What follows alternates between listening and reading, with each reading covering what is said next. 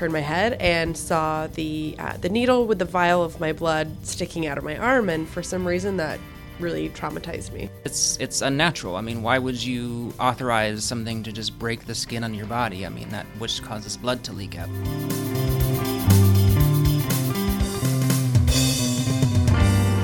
Here's a question for you Are you afraid of needles? Join the club. Hi, I'm John Yeager, and welcome to Season 2 of Bloodworks 101, a monthly podcast devoted to educating or inspiring you to donate either time, money, or blood. Now, I won't ask you what you did for the summer. You probably stayed close to home if you were lucky enough to hold on to your job. It's been a summer most of us would just as soon forget. Did you donate blood this summer? If so, thanks. If not, it might just be because you're afraid of needles. According to a recent Harris poll that we commissioned, fear of needles is the number one reason why we don't donate blood. As we planned our second season, we couldn't think of a better way to get out of the blocks than to confront that fear of needles. Okay, come on, it's just not that bad. But maybe for some people it is. For me, it has a lot to do with um, the needle going into your vein. Rachel Sparks used to work with us here at Bloodworks. She was deathly afraid of needles. With getting your blood drawn, getting the needle in the vein, and there's a lot of stress that goes around with that. If the phlebotomist doesn't get it in the right spot, uh, then there's a lot of bruising and there could be pain. And um, the actual needle insertion itself is so quick and easy and not painful at all. Um, but there's just something about the what could happen, and I think that that really messes with people a lot. I mean, why would you authorize something to just break the skin on your body? My colleague Bill Harper is the co producer here on Bloodworks 101, and truth be told, Bill still has a thing about needles. You'd think he'd be used to them. Bill, as you may remember from an episode in season one we called When All That's Left Is Hope, contracted leukemia a little more than 10 years ago. His recovery story is nothing short of inspirational, but during that fight back, he endured more transfusions than you can imagine. Uh, you've had how many transfusions? 267, John. You heard right 267, and more surgeries than you can count. So, needles, he's been poked by plenty. And yet, Bill Harper still has a fear of needles, what the experts call trypanophobia.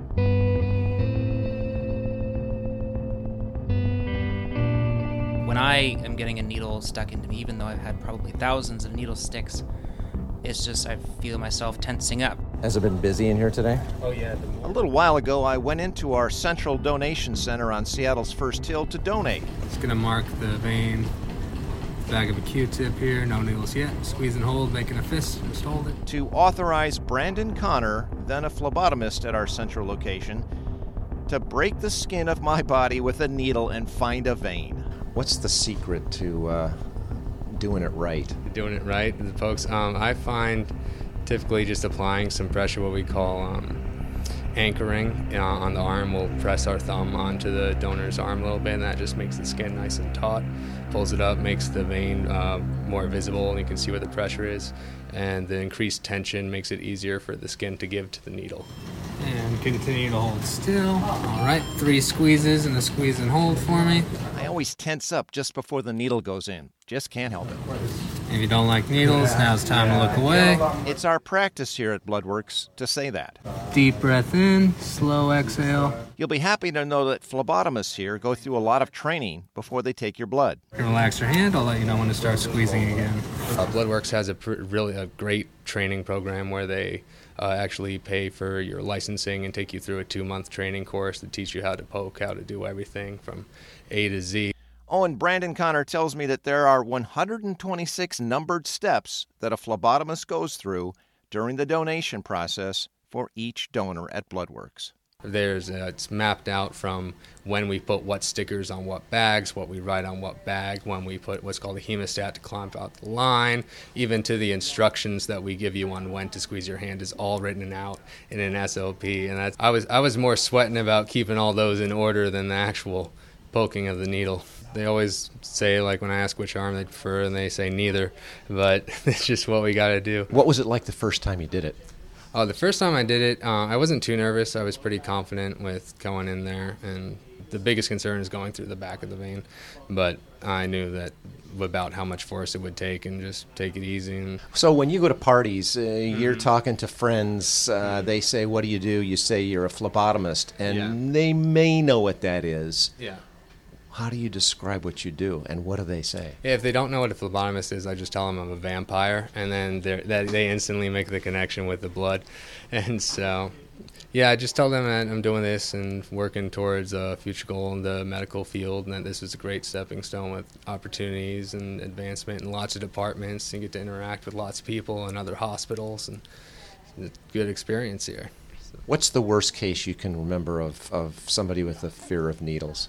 Um, with the fear of needles. Give me the worst yeah, one. The wor- the worst one. Um, I. Uh, it's probably um, when uh, people are a fear and their arms jerk back, and that's typical. I kind of, I joke and say it's like riding a bull, what, but with an, you're trying to keep the needle in the vein there, and so it doesn't happen too often. But it's typical flinch. There's some donors that have had pretty big flinches, and uh, so that usually like the biggest thing we're trying to avoid is the needle coming out. How do you reduce somebody's fear, Brendan? How do you get them to to feel at ease? They're doing this important life-saving work. Yeah, I think the most important thing I do is I ask whether or not they have any. I, I just leave it broad and it's like any problems donating, and they'll if, if they have a fear of needles, they'll bring it out. We'll talk about it then.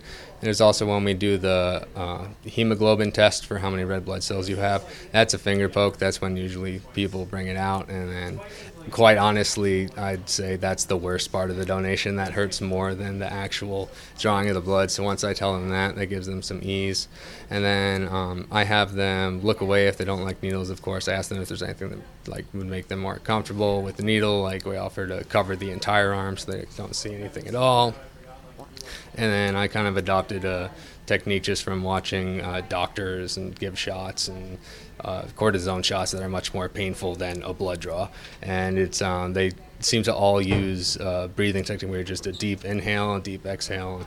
I think it just takes the mind off of what's actually going on. You're focusing on your breathing, and it's not an exact cue of the needles coming, but it prepares them for it. And it's usually where I have the most success of just sliding it in. Now, I don't know about you, but these details make me squirm a little. I look away. It never hurts, but I just don't like the thought of the needle, in Brandon's words, just sliding in. Sure, I work here and I'm a regular blood donor, and I really should tell you there's nothing to worry about and that it really doesn't hurt, and it really doesn't, but I still have that fear of needles.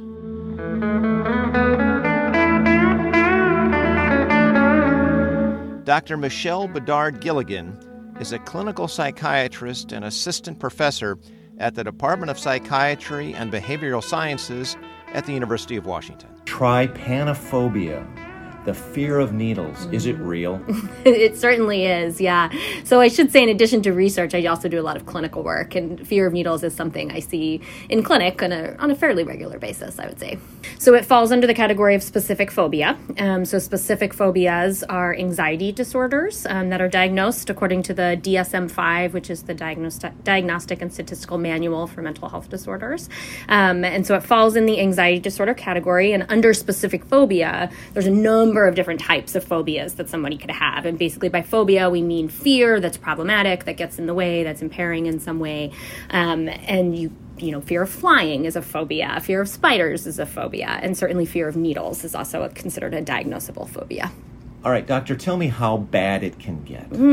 So, you know, how bad it gets kind of depends on the circumstances for the person. So, it is possible to live life with a fear of needles and not have a problem with that, right? Maybe you don't get the piercing you want. Maybe you don't get the tattoo you want. Maybe you don't give blood, even though you'd really like to. Um, but for, for other people, it can get really bad. So, I generally, when I see someone and they're looking for treatment um, for fear of needles, it's because it's causing some kind of problem. Usually, what that means is they have some kind of health condition where they need to get needles. Um, they need to get IVs. They need to get regular blood draws, and they can't.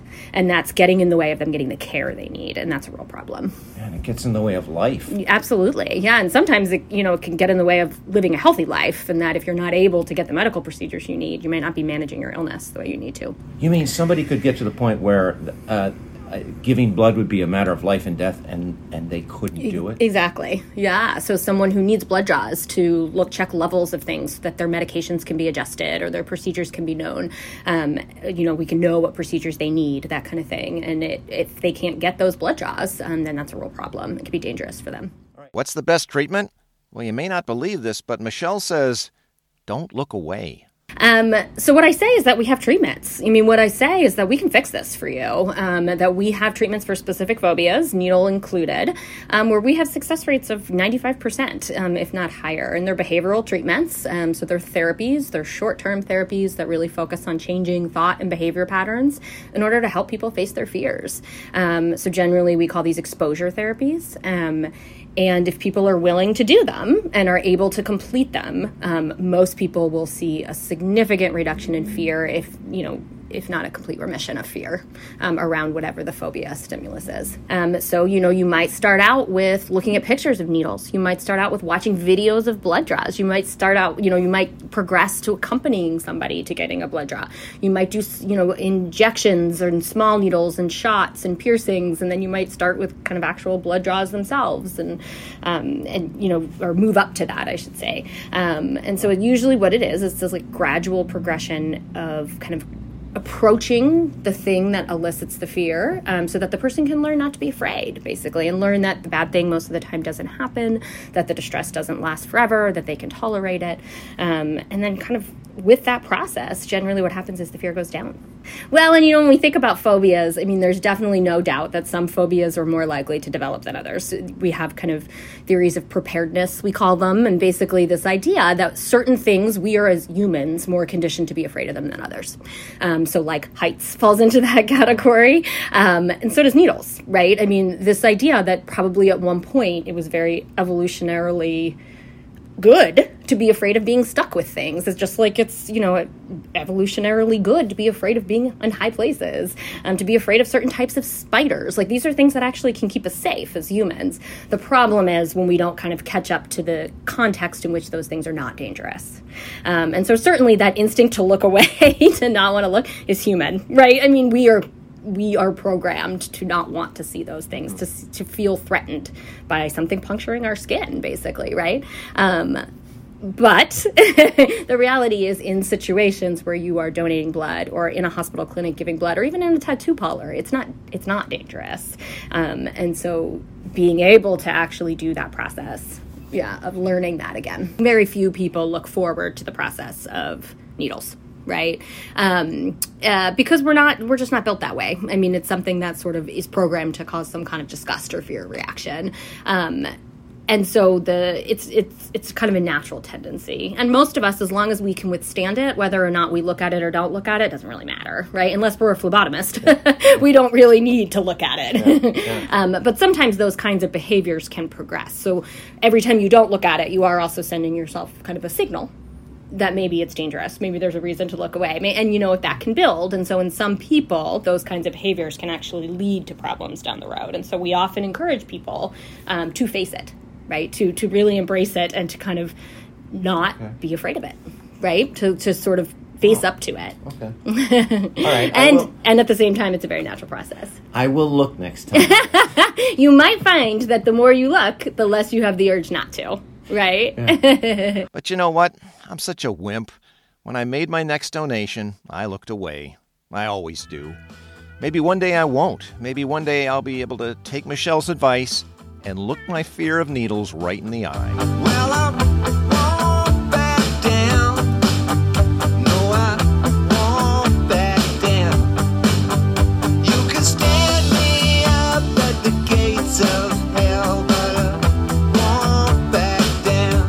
My thanks to Rachel Sparks and Bill Harper for their candid responses, to Dr. Bedard Gilligan at the UW and Dr. Edie Phillips, who advised me on this story by putting me in touch with the right people. Thanks, Edie. And finally, to Brandon Connor, who is now a COVID 19 research coordinator working on the Convalescent Plasma Project. He's also pursuing his MBA from Seattle University. One last thing while we may have that fear of needles in common, I think it sometimes means more to me when I hear about a donor who overcomes that fear of needles to help somebody else and make a donation anyway. Every donation can have an impact on three lives. That's a life saving difference that you can make. All because you made an appointment, answered some questions, squeezed a little rubber ball three times, took a deep breath, faced your fear, and did not look away. I'm John Yeager for Bloodworks 101. See you next time.